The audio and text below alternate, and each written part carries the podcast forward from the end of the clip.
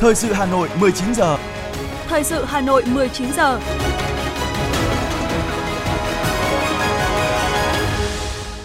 Quang Minh và Thu Minh xin được đồng hành cùng quý thính giả trong 45 phút của chương trình thời sự tối nay, ngày 4 tháng 11 năm 2022. Chương trình có những nội dung chính sau đây. Ngày làm việc thứ 13 của kỳ họp thứ 4 Quốc hội khóa 15. Thường trực Thành ủy trao quyết định công tác cán bộ. Đảng viên huyện Sóc Sơn nhận huy hiệu Đảng đợt 7 tháng 11. Huyện Sóc Sơn nâng mức sống cho hộ nghèo.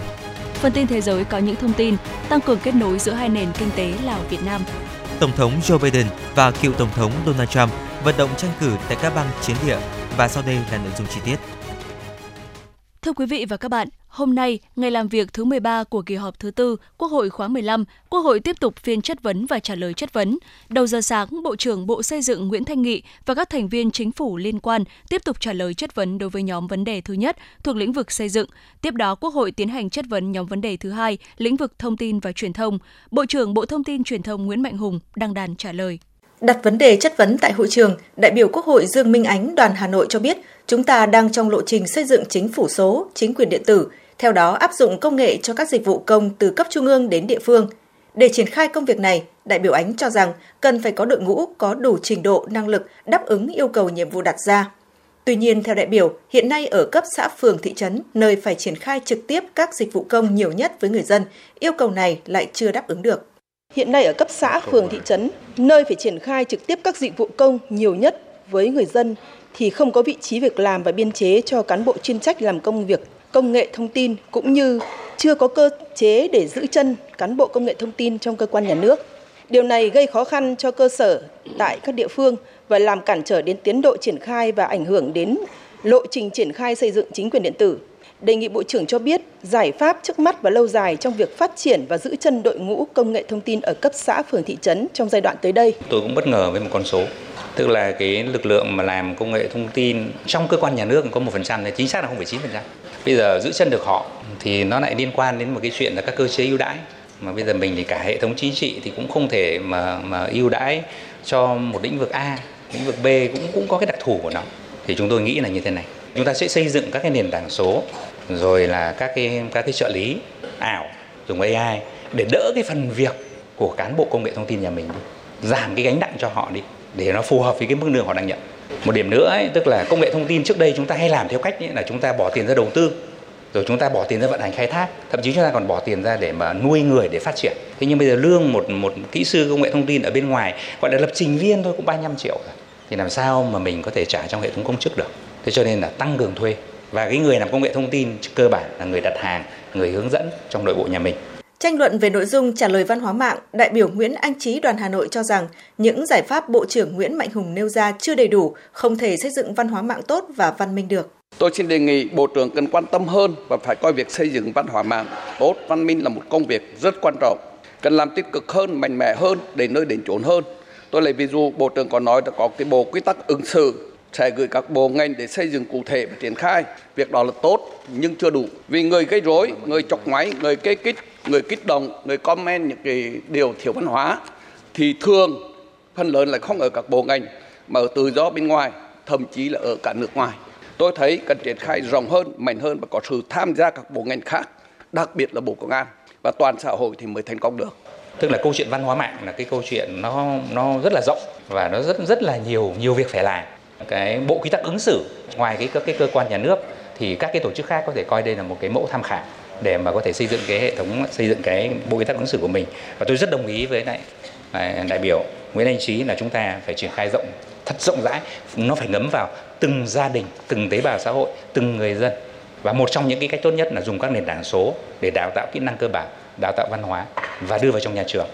Tranh luận tại phiên chất vấn đề cập đến việc chậm trễ, lúng túng trong việc xử lý vụ việc vi phạm pháp luật trên lĩnh vực mạng xã hội và trách nhiệm của Bộ trưởng, đại biểu Lê Hoang Anh đoàn Gia Lai nêu ý kiến. Lật lại một số vụ việc mà cơ quan quản lý nhà nước về thông tin truyền thông đã xử lý về việc vi phạm trên mạng xã hội thì tôi cho thấy rằng là các cơ quan xử lý rất nhanh, chứ không phải chỉ có Bộ trưởng nói rằng là thiếu hành lang pháp lý khi vụ việc của bà Nguyễn Phương Hằng xảy ra. Như vậy thì có phải chăng là những người vi phạm mà ít tiền hay là không có tiền thì xử lý ngay và luôn được. Còn người có tiền thì sẽ là chậm và nghe ngóng trước, xử lý sau. Thì xin Bộ trưởng cho biết thêm về việc này. Khi mà Nguyễn Phương Hằng livestream thì lúc đấy chúng ta chưa có, nó là một cái công nghệ hoàn toàn mới luôn. Tất cả các thể chế của chúng ta là chưa có một cái quy định về việc này. Thì chúng ta vùng những hình thức khác để chúng ta xử lý, phạt hành chính và do đó chuyển cơ quan. Và bây giờ chúng ta đưa vào luật, đưa vào nghị định thì chắc chắn là chúng ta xử lý rất là gọn gàng, quy định rất là rõ như tôi vừa nói. Thế còn có chuyện là có tiền thì làm, không có tiền thì không làm không. Đến đây thì tôi có thể khẳng định rằng các cơ quan của Bộ Thông tin Truyền thông không có việc này. Tham gia giải trình về tình trạng thu thập mua bán trái phép dữ liệu thông tin cá nhân, Bộ trưởng Bộ Công an Tô Lâm khẳng định tình trạng này đang diễn ra rất phức tạp. Bộ Công an kiến nghị một số giải pháp gồm hoàn thiện hành lang pháp lý, cơ chế chính sách đặc thù, bảo vệ an ninh, an toàn thông tin mạng.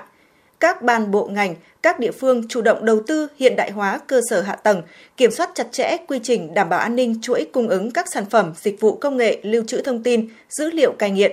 Xây dựng chiến lược đào tạo nguồn nhân lực chất lượng cao trong lĩnh vực đảm bảo an ninh mạng, an toàn thông tin, an ninh dữ liệu. Đẩy mạnh hợp tác quốc tế trên lĩnh vực an ninh mạng, an ninh dữ liệu của mở rộng quan hệ hợp tác quốc gia, tổ chức, doanh nghiệp bảo mật an ninh mạng hàng đầu trên thế giới. Sau phần trả lời chất vấn của Bộ trưởng Bộ Xây dựng Nguyễn Thanh Nghị, Bộ trưởng Bộ Thông tin và Truyền thông Nguyễn Mạnh Hùng và Bộ trưởng Bộ Nội vụ Phạm Thị Thanh Trà là hai thành viên tiếp theo của Chính phủ đăng đàn trả lời chất vấn các đại biểu Quốc hội về các vấn đề nóng của ngành. Các cử tri đánh giá Bộ trưởng Bộ Thông tin và Truyền thông Nguyễn Mạnh Hùng đã nắm chắc vấn đề ngành mình phụ trách, trả lời rõ ràng các vấn đề đại biểu quan tâm, đặc biệt là những vấn đề liên quan đến hành vi đăng tải thông tin xuyên tạc, sai sự thật trên các trang thông tin điện tử và việc thu thập, mua bán trái phép dữ liệu thông tin cá nhân. Những vấn đề Bộ trưởng Bộ Thông tin và Truyền thông Nguyễn Mạnh Hùng trả lời cho thấy, thời gian qua Bộ đã tích cực triển khai những giải pháp khắc phục tình trạng xử lý các thông tin xấu độc, thông tin tiêu cực. Đánh giá cao khả năng bao quát quản lý ngành của Bộ trưởng Bộ Thông tin Truyền thông, tuy nhiên một số cử tri mong muốn Bộ trưởng trả lời cụ thể hơn nữa các câu hỏi của đại biểu, hứa và thực hiện lời hứa có lộ trình. Cử tri Nguyễn Văn Tường, hội viên câu lạc bộ Thăng Long nêu ý kiến. Bây giờ vấn đề sim giác hay là các cái kiểu lừa đảo trên mạng như vậy đang là mang cái tính phổ biến. Bộ trưởng nên tìm những cái giải pháp để mà xử lý những cái tin giác trên mạng thì nó giảm bớt cái bức xúc của trong xã hội. Và một cái nữa đó, khi mà các bộ trưởng đã hứa thì phải làm triệt để, làm nơi đến chốn. Cử tri và nhân dân thủ đô cũng đề nghị Bộ trưởng Bộ Thông tin và Truyền thông có giải pháp quyết liệt trong việc quản lý các thuê bao, đầu số của các nhà mạng, công tác kiểm tra, quản lý các trang mạng, trang thông tin điện tử và các nền tảng trực tuyến khác. Xử lý thật nghiêm các cá nhân tổ chức có hành vi đăng tải thông tin xuyên tạc sai sự thật trên các trang thông tin điện tử. Cử tri Nguyễn Văn Thiết, phường Thụy Khuê, quận Tây Hồ đề nghị. Hiện nay cái tình trạng tin rác quá nhiều. Tại sao Bộ trưởng Bộ Thông tin, Truyền thông lại không xử lý nhiều những cái tin mà nó nói sai sự thật, nói hoàn toàn bịa đặt, nói hoàn toàn mang cái tính chất không xây dựng. Cử tri chúng tôi rất mong làm sao Bộ trưởng Bộ Thông tin, Truyền thông phải xử lý những cái đó. Những người nói sai sự thật, nói không đúng sự thật thì phải xử lý nghiêm minh. Theo cử tri Mạc Quốc Anh, Phó Chủ tịch Tổng thư ký Hiệp hội Doanh nghiệp vừa và nhỏ Hà Nội, khi hội nhập kinh tế quốc tế thì việc xây dựng chính phủ số, chính quyền số và hình thành phát triển kinh tế số là một yêu cầu bắt buộc. Phần trả lời của Bộ trưởng Bộ Thông tin Truyền thông đã đáp ứng mong đợi của cử tri Hà Nội. Thì cái việc mà Bộ trưởng trả lời đã giúp cho cử tri của chúng tôi nắm rõ rất nhiều các cái thông tin về mặt chính sách, các cái giải pháp của Bộ Thông tin và Truyền thông sẽ giải quyết trong thời gian tới và có rất nhiều các cái kế hoạch triển khai hết sức là cụ thể để ngăn chặn các cái hành vi, đặc biệt là tin rác, rồi cái việc mà trên nền tảng số, đặc biệt là mạng xã hội đã xảy ra trong thời gian vừa qua. Và trong cái chia sẻ các cái cơ sở dữ liệu trên quốc gia thì giúp cho doanh nghiệp và người dân nắm thêm được các cái thông tin để làm sao trong cái việc mà sinh sống hàng ngày, rồi quá trình học tập, rồi cũng giúp cho các nhà đầu tư, các cái doanh nghiệp không chỉ là trong nước và quốc tế có thêm cái thông tin số ở trên một cái nền tảng mà bộ ngành cung cấp thì các cái nhà đầu tư có rất nhiều các cái niềm tin và kỳ vọng cái môi trường đầu tư trên nền tảng số chúng ta sẽ được phát triển trong thời gian tới.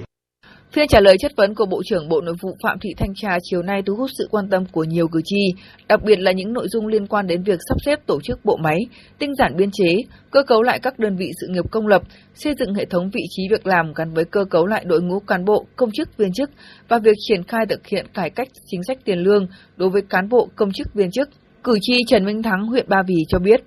Phần trả lời chất vấn của Bộ trưởng Bộ Nội vụ đã đi vào trọng tâm các câu hỏi của các đại biểu Quốc hội, nêu trả lời thấu đáo, rõ ràng, đầy đủ các nội dung, nhưng tôi mong rằng Bộ trưởng sẽ thực hiện được đúng những lời hứa trước nhân dân. Là một cán bộ cấp xã thì tôi mong rằng những giải pháp của Bộ trưởng sẽ giúp cho những cán bộ chuyên trách cấp xã của chúng tôi sẽ yên tâm công tác hơn. Các cử tri cũng đánh giá sự điều hành của chủ tọa phiên chất vấn rất khoa học, quyết liệt và linh hoạt, tạo được không khí cởi mở để Bộ trưởng có thể điều chỉnh về thời gian và tập trung đi thẳng vào trọng tâm những vấn đề đại biểu Quốc hội chất vấn. Tuy nhiên, những ý kiến trả lời của các bộ liên quan chưa thỏa mãn được hết những yêu cầu của cử tri. Vì vậy, các cử tri mong rằng phần tham gia trả lời chất vấn của Thủ tướng và các Phó Thủ tướng về các nội dung này thì sẽ cụ thể hơn.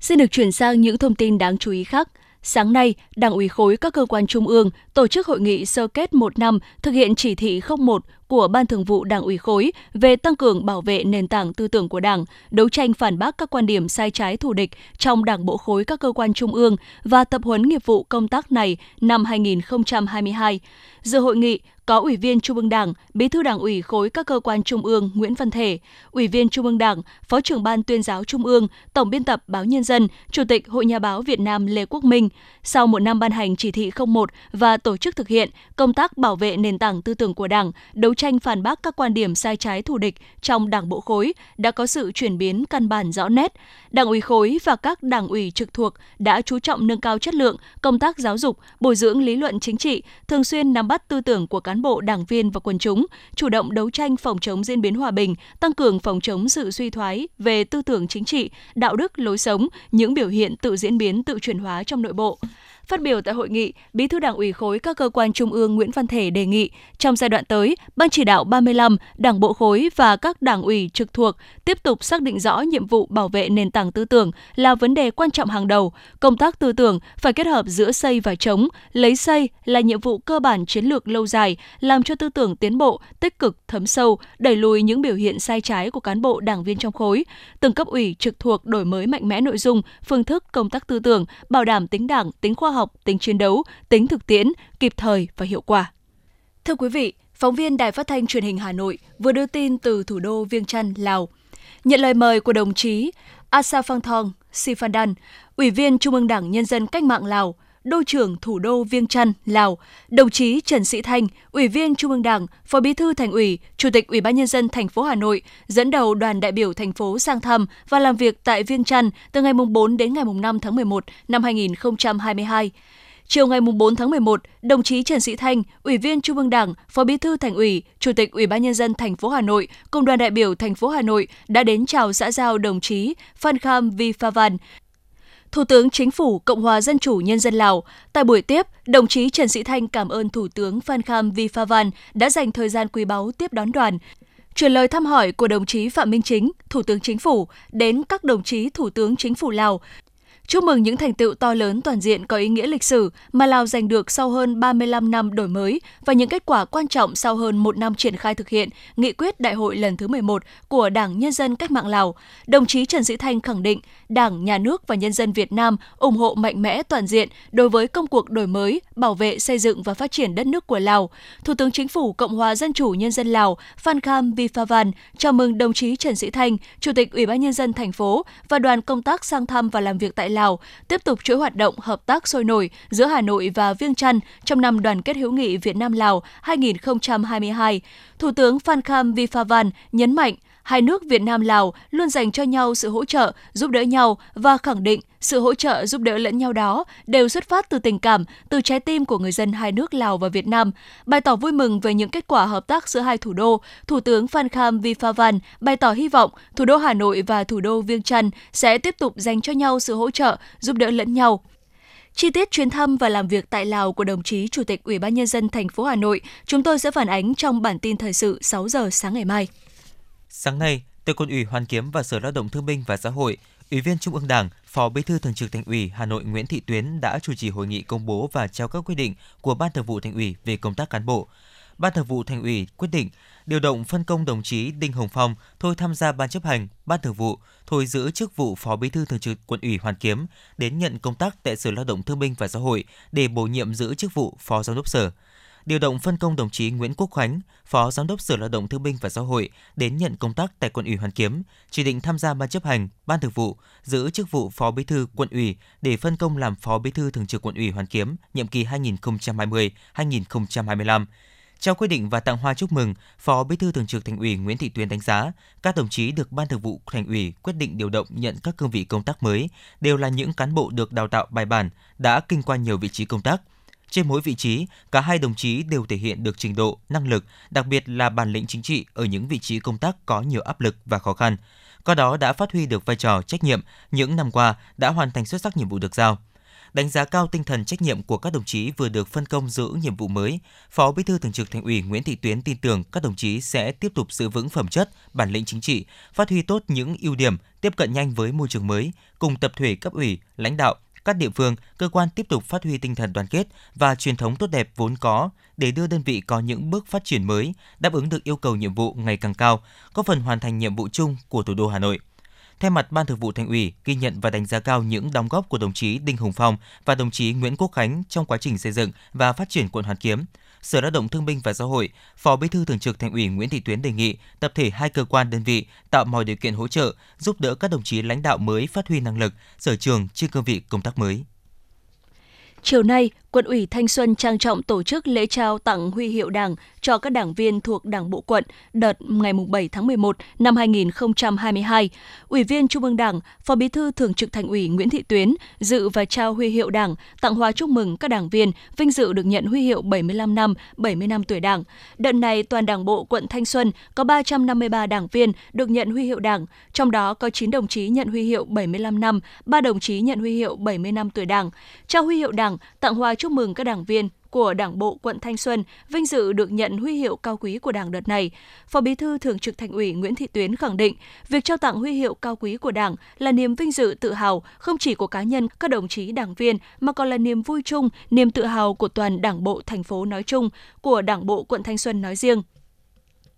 Thể hiện sự ghi nhận trân trọng của Đảng, Nhà nước và nhân dân ta về sự đóng góp của các đồng chí vào sự nghiệp cách mạng của Đảng, của dân tộc. Thường trực Thành ủy khẳng định các đồng chí là biểu tượng cao đẹp về phẩm chất và khí phách của người chiến sĩ cộng sản, dù ở bất kỳ cương vị công tác nào cũng đều hoàn thành xuất sắc mọi nhiệm vụ, là tấm gương sáng cho lớp lớp thế hệ sau học tập, noi theo. Thay mặt Ban Thường vụ Thành ủy Hà Nội, Phó Bí thư Thường trực Thành ủy Nguyễn Thị Tuyến chúc mừng và gửi lời cảm ơn trân trọng của lãnh đạo Thành ủy tới các đồng chí đảng viên và gia đình đảng viên của Đảng bộ quận Thanh Xuân vinh dự được đón nhận huy hiệu Đảng cao quý. Thường trực Thành ủy mong muốn các đảng viên sẽ luôn nêu cao vai trò gương mẫu, tiếp tục đóng góp, dành tâm sức tham gia công tác xây dựng Đảng, xây dựng chính quyền địa phương, bồi dưỡng giáo dục truyền thống cách mạng cho thế hệ trẻ. Trao tặng huy hiệu Đảng cho các đảng viên lão thành của quận Đống Đa trong sáng nay và phát biểu tại buổi lễ, Phó Bí thư Thành ủy Nguyễn Văn Phong cho biết, dịp này, toàn Đảng bộ thành phố có hơn 5.000 đảng viên được vinh dự đón nhận huy hiệu Đảng, trong đó Đảng bộ quận Đống Đa có 476 đảng viên được vinh dự đón nhận huy hiệu của Đảng, đặc biệt có 18 đồng chí được trao tặng huy hiệu 75 năm. Bày tỏ biết ơn sâu sắc đối với những đóng góp của các đồng chí đảng viên lão thành, Phó Bí thư Thành ủy mong muốn các đồng chí giữ gìn sức khỏe, tiếp tục là chỗ dựa, là nguồn động viên cho đội ngũ cán bộ, đảng viên ở cơ sở, phát huy phẩm chất đạo đức cách mạng, tinh thần tiên phong, gương mẫu, tích cực động viên con cháu chấp hành tốt chủ trương, chính sách của Đảng, pháp luật của Nhà nước, tham gia công tác xây dựng Đảng, xây dựng chính quyền địa phương, bồi dưỡng giáo dục truyền thống cách mạng cho thế hệ trẻ.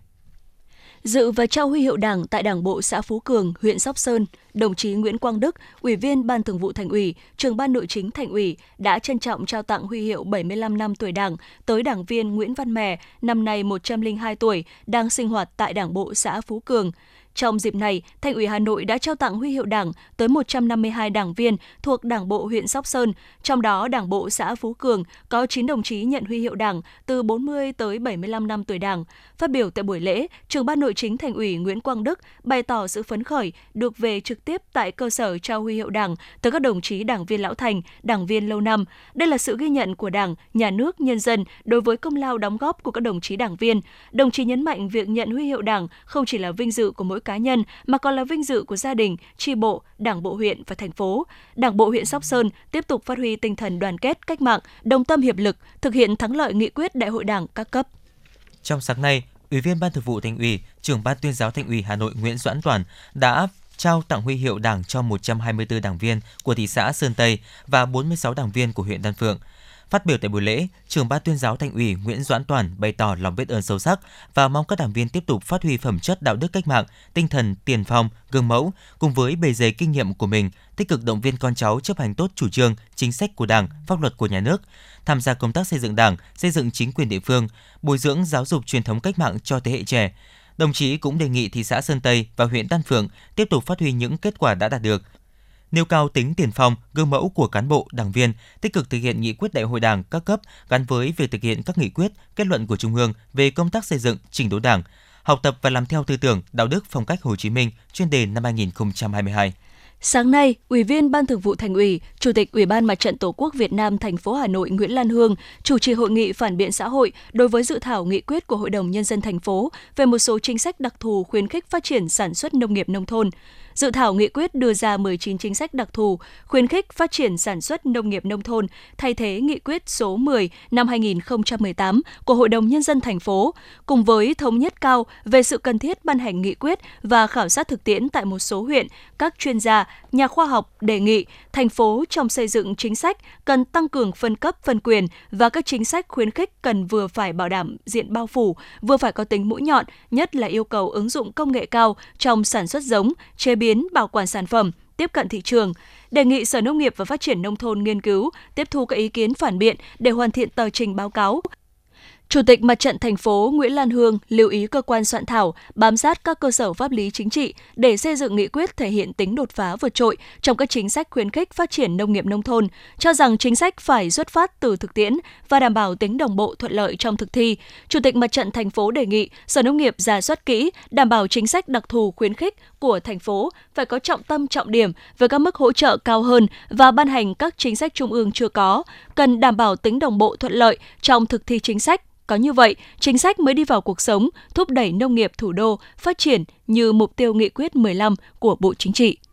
Sáng nay, Hội đồng Nghĩa vụ Quân sự thành phố Hà Nội tổ chức hội nghị triển khai thực hiện công tác tuyển chọn, gọi công dân nhập ngũ và thực hiện nghĩa vụ tham gia Công an Nhân dân năm 2023. Ủy viên Ban Thường vụ Thành ủy, Phó Chủ tịch Thường trực Ủy ban Nhân dân thành phố, Phó Chủ tịch Hội đồng Nghĩa vụ Quân sự thành phố Lê Hồng Sơn chủ trì hội nghị. Tại hội nghị, các thành viên Hội đồng Nghĩa vụ Quân sự thành phố đã bàn các giải pháp để nâng cao chất lượng gọi, khám tuyển công dân nhập ngũ năm 2023 và đề xuất khen thưởng 7 sở ngành và 11 quận huyện thị xã, 3 đơn vị nhận quân, 30 xã phường thị trấn có thành tích trong công tác tuyển chọn và gọi công dân nhập ngũ năm 2023. Phát biểu kết luận tại hội nghị, Phó Chủ tịch Thường trực Ủy ban Nhân dân thành phố Lê Hồng Sơn đề nghị Bộ Tư lệnh Thủ đô là cơ quan thường trực của Hội đồng Nghĩa vụ Quân sự thành phố khẩn trương có hướng dẫn cho các thành viên hội đồng và giao nhiệm vụ cho các địa phương về nhiệm vụ tuyển quân năm 2023, xây dựng kế hoạch và chỉ đạo, hướng dẫn, kiểm tra, đôn đốc các địa phương thực hiện đảm bảo chặt chẽ, đồng bộ và thống nhất. Các địa phương và các ban sở ngành chức năng tổ chức rà soát, nắm chắc số lượng công dân trong độ tuổi gọi nhập ngũ, tổ chức tốt các bước bình cử, sơ tuyển, xét duyệt ở cấp thôn, cấp xã, có quy chế khen thưởng công khai minh bạch. Đặc biệt, các cơ quan liên quan đến nhiệm vụ cần tăng cường chỉ đạo hơn nữa để công tác tuyển chọn và gọi công dân đi nhập ngũ năm 2022 được triển khai bài bản, chuyên nghiệp và đạt kết quả cao hơn. Thực hiện quyết định số 2200 của Ban Thường vụ Thành ủy Hà Nội, chiều nay, Quận ủy, Hội đồng Nhân dân, Ủy ban Nhân dân quận Hoàn Kiếm tổ chức hội nghị đối thoại giữa đồng chí Bí thư Quận ủy, Chủ tịch Hội đồng Nhân dân quận và đồng chí Chủ tịch Ủy ban Nhân dân quận với Mặt trận Tổ quốc, các tổ chức chính trị xã hội và đại diện nhân dân trên địa bàn quận. Tại hội nghị đối thoại đã có 18 lượt ý kiến, trong đó có 7 ý kiến thuộc lĩnh vực xây dựng Đảng và 11 ý kiến thuộc lĩnh vực xây dựng chính quyền, tập trung vào các nội dung công tác đào tạo cán bộ cấp ủy, lĩnh vực chuyển đổi số, cải cách thủ tục hành chính, quản lý đô thị và phát triển thương mại dịch vụ du lịch hiệu quả nhưng vẫn gìn giữ được các nét đẹp truyền thống về văn hóa lịch sử của khu phố cổ. Với tinh thần dân chủ, trách nhiệm và cầu thị, đồng chí Bí thư Quận ủy, Chủ tịch Hội đồng Nhân dân quận Hoàn Kiếm Vũ Đăng Định và Chủ tịch Ủy ban Nhân dân quận Phạm Tuấn Long đã tiếp thu, trao đổi, giải đáp từng ý kiến theo các nhóm lĩnh vực. Kết luận hội nghị, đồng chí Bí thư Quận ủy yêu cầu Văn phòng Quận ủy, Văn phòng Hội đồng Nhân dân, Ủy ban Nhân dân quận chậm nhất là 10 ngày làm việc thông báo kết luận của Thường trực Quận ủy về kết quả tổ chức hội nghị đối thoại và chậm nhất 30 ngày từ khi có kết luận, giao các phòng ban đơn vị liên quan phải giải quyết và thông báo kết quả giải quyết từ các tổ chức cá nhân có ý kiến kiến nghị.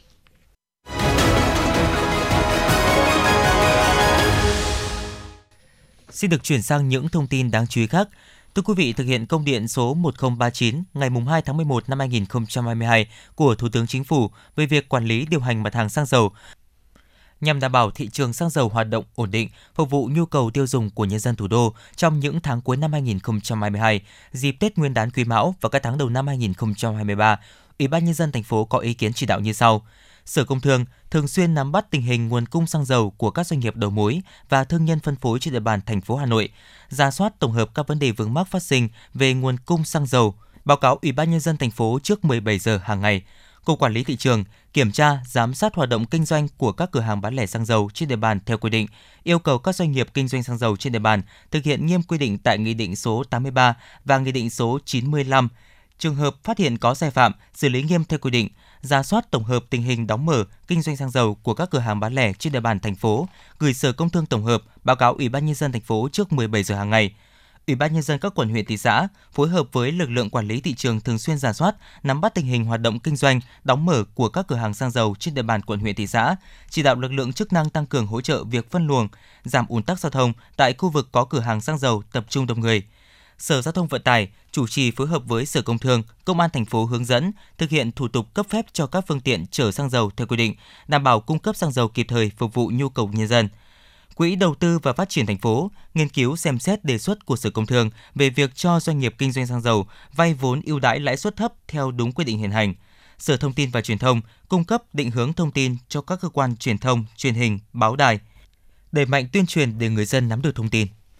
Ủy ban Nhân dân thành phố Hà Nội đã chấp thuận nguyên tắc đề xuất của Sở Công Thương về khung giờ vận chuyển xăng dầu của các xe Citec tại khu vực nội thành. Thành phố giao Sở Giao thông Vận tải chủ trì, phối hợp với Sở Công Thương, Công an thành phố nghiên cứu hướng dẫn các đơn vị tổ chức thực hiện các giải pháp để xe Citec vận chuyển xăng dầu được hoạt động 24/24 giờ để đảm bảo cung ứng xăng dầu kịp thời vào khu vực nội thành vào các khung giờ ban ngày, cao điểm nhằm phục vụ các cửa hàng bán lẻ trong nội đô. Thành phố cũng yêu cầu kiểm soát về số lượng xe, lộ trình, khung giờ vận chuyển và thời gian thực hiện, bảo đảm không gây ùn tắc giao thông, hoàn thành trước ngày hôm nay.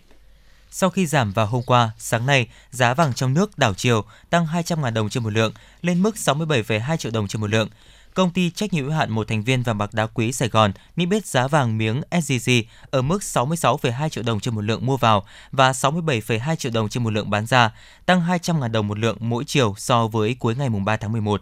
Công ty trách nhiệm hữu hạn Bảo Tín Minh Châu tăng 80.000 đồng trên một lượng chiều mua và 50.000 đồng trên một lượng chiều bán,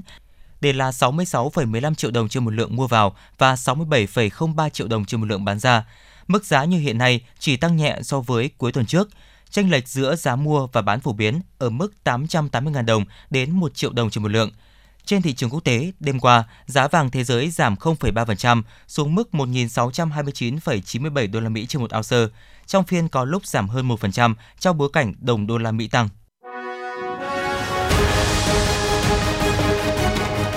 Thời sự Hà Nội, nhanh, chính xác, tương tác cao. Thời sự Hà Nội, nhanh, chính xác, tương tác cao.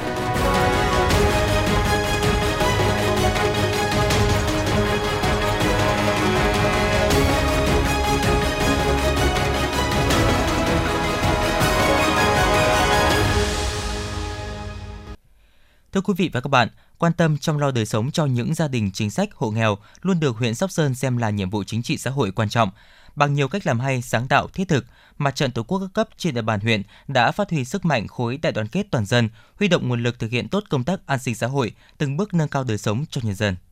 Lập gia đình từ năm 19 tuổi, chị Nguyễn Thị Vi, thôn Trung, xã Đức Hòa, huyện Sóc Sơn đã gặp khó khăn lại chồng chất khó khăn khi người chồng đang ở tuổi sung sức ra đi mãi mãi trong một vụ tai nạn. Một mình chị phải gồng gánh cuộc sống nuôi dạy hai người con. với mức thu nhập là 4 triệu đồng một tháng và thêm thắt từ công việc đồng áng đủ để lo cho con đi học và đáp ứng mức sinh hoạt tối thiểu đã là niềm mong ước của chị, chứ chưa thể nghĩ tới một căn nhà vững trên bền dưới. Nhưng với sự giúp đỡ của Mặt trận Tổ quốc các cấp cũng như sự chung tay của các cấp chính quyền huyện Sóc Sơn và các nhà hảo tâm mà ngôi nhà mơ ước cả cuộc đời của vợ chồng chị Vi đã được thực hiện vào đầu năm 2022, chị Nguyễn Thị Vi bày tỏ. Ngôi nhà cũ mình ngày xưa lụp sụp, mưa thì dột, mẹ con thì cứ đến mưa là cứ chạy hết góc nọ góc kia. Giờ thì được ngôi nhà mới thì ở không phải lo mưa lo nắng nữa, đến nữa. Với hoàn cảnh gia đình bà Đào Thị Sự, thôn Trôi, xã Đông Xuân, huyện Sóc Sơn, lập gia đình khi không còn trẻ nhưng hạnh phúc cũng không mỉm cười với gia đình khi con trai bị bại não. Không chấp nhận sự nghiệt ngã ấy, gia đình vẫn quyết tâm chữa trị cho con nhưng vẫn không qua khỏi và ra đi ở tuổi 20. Tất cả tình thương và kinh tế hiện tại của gia đình dồn hết cho con gái út vừa nhận giấy báo nhập học đại học. Niềm vui, sự hãnh diện ấy lại cũng là nỗi lo của gia đình. Chia sẻ với những khó khăn của gia đình thông qua quỹ vì người nghèo, gia đình bà đã được trao tặng bò sinh sản như một cứu cánh. Bà Đào Thị Sự chia sẻ. Trong lúc khó khăn đang muốn mua nhưng chả có tiền, ấy được nhà nước cho là tôi rất phấn khởi, thật lòng như thế. Muốn mua nhưng mà lúc ý là đúng là đang muốn mua con bò nhưng mà chả có tiền, may là nhà nước lại quan tâm đến, tôi thêm một ít vào là mua được con bò, tôi nuôi từ bấy giờ là chăm sóc là con bò hiện nay đang có chữa. Tôi rất là phấn khởi và cảm ơn Đảng, Nhà nước, các cấp đã quan tâm đến gia đình tôi. Có thể khẳng định, Đảng, Nhà nước cùng với toàn xã hội đã không ngừng chăm lo cả về vật chất lẫn tinh thần cho nhân dân, nhất là người nghèo. Trong thời gian tới, phát huy những việc làm tích cực, các tổ chức cá nhân, các nhà hảo tâm trong và ngoài huyện sẽ tiếp tục đóng góp vào nguồn quỹ vì người nghèo của huyện để cùng chăm lo cho người nghèo và thực hiện tốt hơn công tác an sinh xã hội. Bà Nguyễn Thị Yến, Chủ tịch Hội đồng Thành viên, Công ty Trách nhiệm hữu hạn Thương mại Hải Yến cho biết. Là người đứng đầu của công ty và cũng lại là người đứng đầu của câu lạc bộ nữ doanh nhân. Đấy, bản thân tôi đã hiểu rõ được trách nhiệm của từng doanh nghiệp đối với xã hội và cộng đồng. Là một công ty gia đình cho nên là tôi có hai vợ chồng với 3 đứa con. Thì tôi cũng có nói với các con là mẹ sẽ chia cái phần lợi nhuận ra làm 6 cho 5 người trong thành viên gia đình, còn một phần đó để dùng cho từ thiện. Được biết, từ năm 2021 đến ngày 30 tháng 9 năm 2022, Quỹ vì người nghèo các cấp huyện Sóc Sơn đã hỗ trợ giúp đỡ các hộ nghèo trên địa bàn huyện với tổng trị giá trên 3,8 tỷ đồng. Từ kết quả giúp đỡ của Quỹ vì người nghèo các cấp, người nghèo huyện Sóc Sơn đã có thêm nguồn lực về vật chất, được động viên về tinh thần, tích cực phấn đấu trong lao động sản xuất, đẩy mạnh phát triển kinh tế gia đình vươn lên trong cuộc sống, thiết thực góp phần giảm tỷ lệ hộ nghèo của huyện. Ông Vương Nguyên Minh, Chủ tịch Mặt trận Tổ quốc huyện Sóc Sơn nói. Thực hiện cái kế hoạch tháng cao điểm ngày nghèo của huyện Sóc Sơn thì triển khai tổ chức vận động ủng hộ quỹ người nghèo của huyện, đảm bảo cho quỹ an sinh xã hội của huyện trong năm 2022 cũng như là năm 2023. Với cũng phấn đấu làm sao mà sẽ xây dựng hỗ trợ cho các nhà hộ nghèo hiện nay trên địa bàn huyện là còn khoảng 0,47% hộ nghèo, thì sẽ cố gắng làm sao để đến hết 2025 thì trên địa bàn huyện sẽ còn không còn hộ nghèo theo cái chuẩn nghèo mới của thành phố. Việc giúp người dân vơi bớt nỗi khó khăn, vươn lên thoát nghèo, nâng cao chất lượng cuộc sống được các cấp ủy chính quyền địa phương thực hiện tích cực, bước đầu đạt được kết quả đáng mừng. Không chỉ có vậy, bằng sự nỗ lực tự tin vươn lên, Sóc Sơn đang quyết tâm làm thay đổi đời sống trên chính mảnh đất quê hương mình. Thông tin từ Bộ Giáo dục và Đào tạo cho biết, từ tháng 11 năm 2022, các cơ sở giáo dục đại học trên cả nước đã chuẩn bị cho công tác tuyển sinh năm 2023. Bộ Giáo dục và Đào tạo đánh giá đến thời điểm này, công tác tuyển sinh đại học năm 2022 đã diễn ra an toàn chất lượng, là căn cứ để Bộ tiếp tục triển khai công tác tuyển sinh đại học năm 2023. Theo đó, công tác tuyển sinh đại học năm 2023 dự kiến sẽ cơ bản giữ ổn định như năm 2022. Tuy nhiên, Bộ sẽ tăng cường các giải pháp nhằm hỗ trợ tốt hơn cho cơ sở đào tạo, tạo thuận lợi hơn cho thí sinh. Một trong những giải pháp là nâng cao các chức năng của phần mềm hỗ trợ tuyển sinh chung, tăng cường tính năng kiểm tra các thông tin thí sinh nhập lên hệ thống nhằm giảm sai sót. Bộ yêu cầu các cơ sở đào tạo rà soát các phương thức xét tuyển, yêu cầu không sử dụng những phương thức xét tuyển không phù hợp, ít hiệu quả và gây khó khăn, vướng mắc cho thí sinh. Thí sinh và các cơ sở đào tạo cũng cần lưu ý, một trong những điểm mới sẽ được áp dụng từ kỳ tuyển sinh năm 2023 là thí sinh chỉ được hưởng chính sách ưu tiên khu vực 2 năm, làm trong năm tốt nghiệp trung học phổ thông hoặc trung cấp và một năm kế tiếp để xét tuyển vào đại học. Một điểm mới nữa là từ năm 2023 mà thí sinh cần lưu ý là cách tính mức điểm ưu tiên có thay đổi so với năm 2022 nhằm tạo sự công bằng giữa các nhóm thí sinh thuộc các khu vực và đối tượng khác nhau. Thưa quý vị, sáng nay, Bệnh viện Ung bướu Hà Nội phối hợp với Hội Ung thư Việt Nam và Sở Y tế thành phố Hà Nội tổ chức hội thảo phòng chống ung thư Hà Nội năm 2022. Theo thống kê của Tổ chức Ung thư Toàn cầu, tỷ lệ mắc ung thư năm 2020 tại nước ta đã tăng 9 bậc, xếp thứ 90 trên 185 quốc gia, từ gần 165.000 ca vào năm 2018 lên trên 182.000 ca vào năm 2020. Ngoài ra, sau 2 năm, số người tử vong do ung thư từ trên 114.000 người lên mức gần 123.000 người, tăng 6 bậc, xếp thứ 50 trên 185 quốc gia. Cứ 100.000 người thì có 159 người chuẩn đoán mắc mới ung thư và 106 người tử vong do ung thư. Giám đốc Bệnh viện Ung bướu Hà Nội Bùi Vinh Quang cho rằng gánh nặng bệnh tật do ung thư gây ra tại Việt Nam ước tính đã tăng gấp 3 lần kể từ năm 1990 và các ca mắc mới ngày càng trẻ hóa theo thời gian. Hội thảo lần này với sự tham gia của gần 1.000 chuyên gia về ung thư, giải phẫu bệnh, chăm sóc giảm nhẹ, vật lý y khoa, tới từ 150 cơ sở y tế và trường đại học, cao đẳng trên toàn quốc, cùng hàng chục chuyên gia quốc tế đến từ các nước như Mỹ, Pháp, Hàn Quốc và Đài Loan, nhằm mục tiêu đào tạo, cập nhật kiến thức và kinh nghiệm về điều trị ung thư cho cán bộ y tế của Việt Nam. Sáng nay, Ủy ban Nhân dân huyện Thạch Thất đã tổ chức cưỡng chế thu hồi đất đối với 19 hộ gia đình cá nhân không chấp hành quyết định thu hồi đất để thực hiện dự án đầu tư xây dựng trường trung học cơ sở Hữu Bằng. 19 hộ dân nằm trong diện giải phóng mặt bằng trường trung học cơ sở Hữu Bằng nằm tại xứ Đồng Bờ Cộc, có tổng diện tích hơn 11.500 m2. Nguồn gốc đất nông nghiệp giao theo khoán 10 và chỉ thị 100. Các hộ được giao ruộng đã tự ý chuyển đổi sử dụng đất để làm nhà ở, lán xưởng sản xuất, công trình chăn nuôi, đã vi phạm quy định của nhà nước về quản lý và sử dụng đất nông nghiệp được giao. Những vi phạm này đã kéo dài từ đầu những năm 2000 trở lại đây. UBND huyện đã tổ chức nhiều lần đối thoại, vận động thuyết phục tháo gỡ chính sách hỗ trợ, di rời tài sản, vật kiến trúc, nhưng các hộ dân vẫn cố tình không chấp hành. Trong sáng nay, việc cưỡng chế đã diễn ra theo đúng kế hoạch nhằm giữ nghiêm kỷ cương pháp luật, kiên quyết xử lý nghiêm minh người sử dụng đất không chấp hành quyết định thu hồi để thực hiện dự án. Người dân đã đồng thuận di rời tài sản, các cơ quan chức năng hỗ trợ tháo dỡ lán xưởng vi phạm. Toàn bộ mặt bằng sạch được bàn giao cho chủ đầu tư thực hiện dự án xây dựng trường trung học cơ sở Hữu Bằng. Thưa quý vị và các bạn, thời gian gần đây, tình trạng cuộc gọi rác đã diễn ra phức tạp, có chiều hướng gia tăng và đặc biệt đã xuất hiện nhiều cuộc gọi có dấu hiệu lừa đảo, giả mạo các cơ quan nhà nước, các tổ chức ngân hàng nhằm mục đích chiếm đoạt, lừa đảo tài sản của người sử dụng. Trước thực trạng này, Cục Viễn thông, Bộ Thông tin và Truyền thông sẽ tiếp nhận phản ánh của người dân theo hình thức nhắn tin hoặc gọi điện trực tiếp đến số 156 để chung tay ngăn chặn các tin nhắn rác, cuộc gọi rác và các cuộc gọi có dấu hiệu lừa đảo.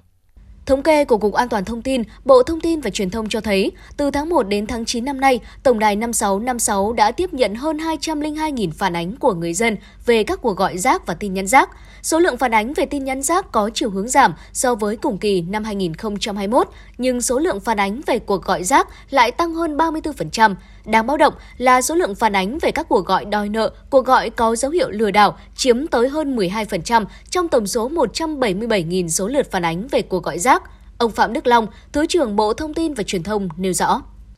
Bên cạnh cái cuộc gọi rác là vấn nạn thì còn một cái vô cùng nghiêm trọng hơn, đấy chính là cuộc gọi có dấu hiệu lừa đảo, và cái vấn đề này là cần phải được giải quyết.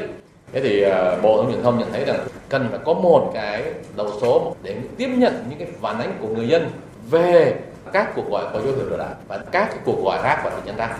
Các nhà mạng cũng chung tay xây dựng để khi mà có cuộc gọi và tin nhắn đến thì các nhà mạng có cái tiếp nhận, phân loại và xử lý các cái nội dung này, giúp cho người dân hiểu rõ hoặc là chuyển cho cơ quan công an để xử lý việc này.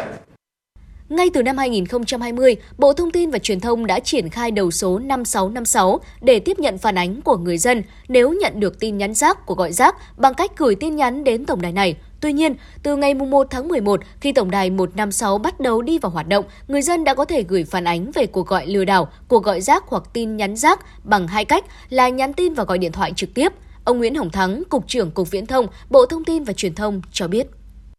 Tất cả các thông tin và phản ánh chính thức, tin cậy từ người dùng sẽ được tiếp nhận bởi doanh nghiệp viễn thông. Rồi qua đó thì cùng các cái cơ quan chức năng của Bộ Thông tin Viễn thông, các cơ quan chức năng có thẩm quyền khác sẽ kiểm tra, xác minh, phân loại và từ đó thì có các cái biện pháp xử lý theo đúng quy định. Ví dụ là các cái cuộc gọi từ thông tin thuê bao không rõ ràng thì có thể kiểm tra ngừng các cái cuộc gọi và yêu cầu làm chuẩn hóa thông tin. Những cái SIM mà không đúng chính ngạch chính chủ sẽ được khóa. Theo Bộ trưởng Bộ Thông tin và Truyền thông Nguyễn Mạnh Hùng, thì việc quản lý tin nhắn rác, cuộc gọi rác đang cần nhiều cơ quan chức năng cùng thực hiện và đặc biệt là cần sự chung tay của người dân trong việc phản ánh về các cuộc gọi có dấu hiệu lừa đảo. Việc dọn rác thì không thể chỉ là của Bộ Thông tin và Truyền thông và Bộ Công an mà là của tất cả các bộ ngành địa phương và người dân. Rất nhiều biện pháp kỹ thuật thì đã được áp dụng để giảm SIM rác.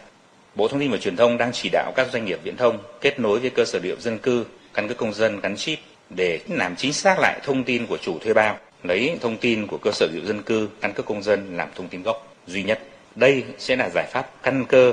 Các doanh nghiệp viễn thông thì đã kết nối và đang thực hiện rà soát với cơ sở dữ liệu dân cư. SIM rác mà giảm thì tin nhắn rác, cuộc gọi mạo danh, tống tiền sẽ giảm. Thông tin chủ thuê bao mà chính xác thì sẽ giúp cho các cơ quan quản lý chức năng điều tra, xử lý đúng người.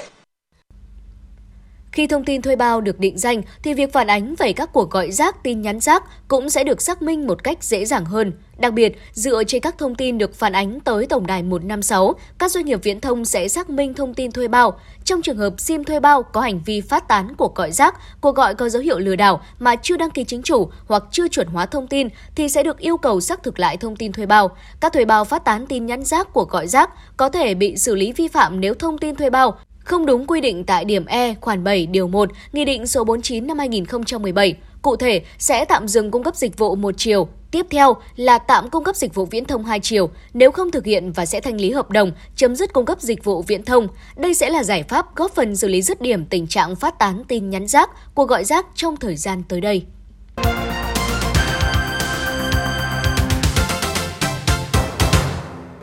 Sẽ được chuyển sang phần tin thế giới. Thưa quý vị và các bạn, sáng nay tại thủ đô Viêng Chăn đã diễn ra hội thảo quốc tế với chủ đề Tăng cường liên kết vùng, phát triển các tuyến hành lang logistics Đông Tây. Hội thảo do Cục Xúc tiến Thương mại Bộ Quốc phòng, Cục Kinh tế Bộ Quốc phòng Việt Nam phối hợp với Cục Xúc tiến Bộ Thương mại Lào tổ chức.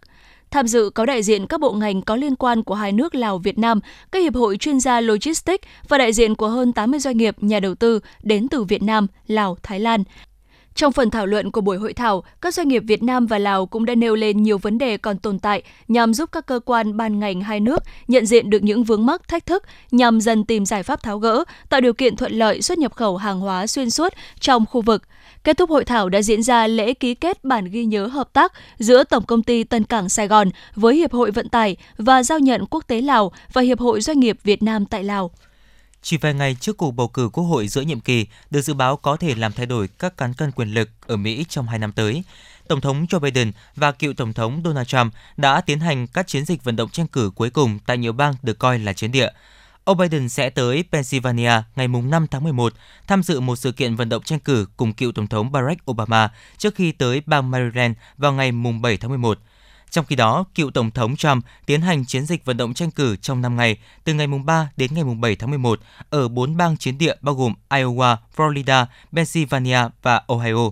Hiện chính trường Mỹ đang nóng lên khi chỉ còn 4 ngày nữa sẽ diễn ra cuộc bầu cử Quốc hội giữa nhiệm kỳ. Ngoài cuộc đua vào lưỡng viện Quốc hội khóa 118, cuộc bầu cử còn bầu lại hàng loạt vị trí thống đốc bang và lãnh đạo chính quyền địa phương.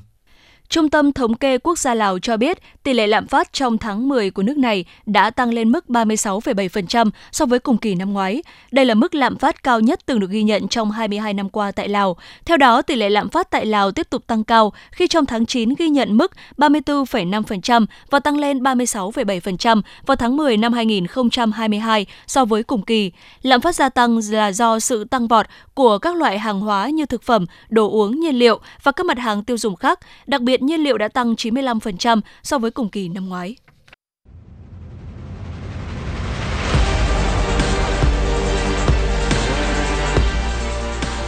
Bản tin thể thao. Câu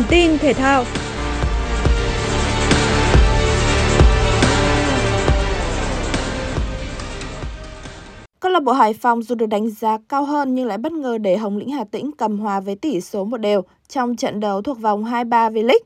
Trận hòa này khiến câu lạc bộ Hải Phòng đánh mất cơ hội giành ngôi đầu bảng từ tay câu lạc bộ Hà Nội và có nguy cơ bị bỏ lại trong cuộc đua vô địch.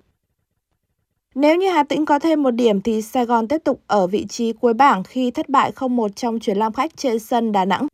Tiền đạo Claudi Junior đánh đầu ghi bàn duy nhất cho đội bóng sông Hàn ở phút 50. Chiến thắng 1-0 giúp Đà Nẵng vươn lên thứ 8 với 25 điểm và xem như trụ hạng thành công.